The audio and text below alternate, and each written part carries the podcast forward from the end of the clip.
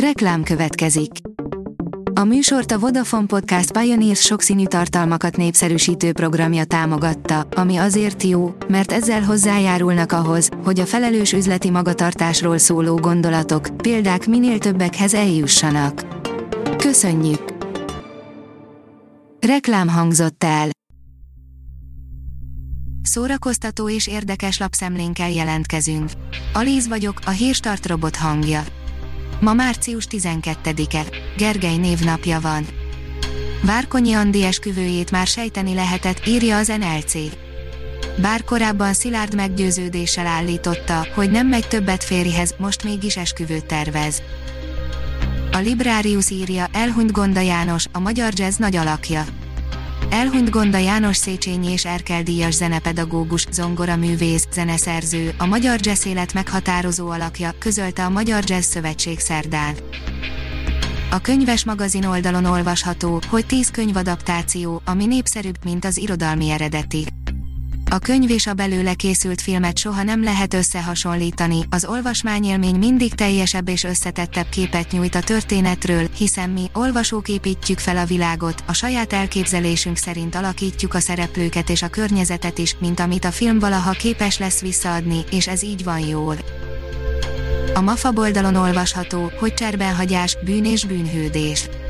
A méltán híres és kritikailag elismert Hotel Ruanda alkotója, Terry George egy érdekes és végig izgalmas dráma fúziót nyújtott át a közönségnek 2007-ben, a film John Burnham Schwartz azonos című regényéből készült, a rendező és az író közösen jegyzi a forgatókönyvet.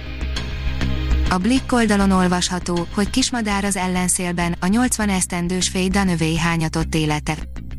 Hűvös, szoborszerű arca megtéveszti az embert, a jégcsap külseje titokzatos, erotikus kisugárzást akar, Faye Dunaway egyszerre vonzó és taszító, kezdettől fogva kilógott a hollywoodi szőkeségek sorából, színésznőként megjárta a mennyországot és a poklot, 80 éves lett a legenda. A Joy oldalon olvasható, hogy a fekete özvegyként elhíresült Patricia Reggiani kiakadt az őt megformáló Lady Gagára. Az biztos, hogy az év egyik legjobban várt filmje lesz a House of Gucci, amelynek két főszereplője Lady Gaga és Adam Driver lesz. A Hamu és Gyémánt oldalon olvasható, hogy Bruno Mars is fellép a Grammy díját adón méghozzá új formációjával, a Silk Sonic-kal, ami belőle és Anderson Pákból áll. A napokban az Amerikai Zeneakadémia bejelentette az idei Grammy fellépőinek listáját, ahogy arról mi is beszámoltunk, úgy tűnik, hogy ez még nem az összes sztár lesz, aki az élő műsor során zenélni fog. 56 színész, jótékonysági online felolvasás a Centrál Színházban, írja a színház.org. Február elején Tordoson leégett egy családi ház, a házban a Centrál Színház művészeti titkára, Pataki Ági lakott a családjával, köztük 10 éves kisfiával, Miksával, öröm a bajban, hogy a családból mindenki jól van, a tető majdnem teljesen oda lett, az oltási munkálatok tönkretették a falak nagy részét és a berendezést. A Fidélió írja, egy éve elhunyt, de még mindig nem temették el Pendereckit.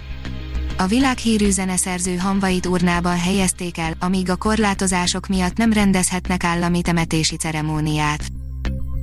A WandaVision rendezője elárulta, miért nem Aaron Taylor Johnson játszotta Pietrót a sorozatban, írja az IGN.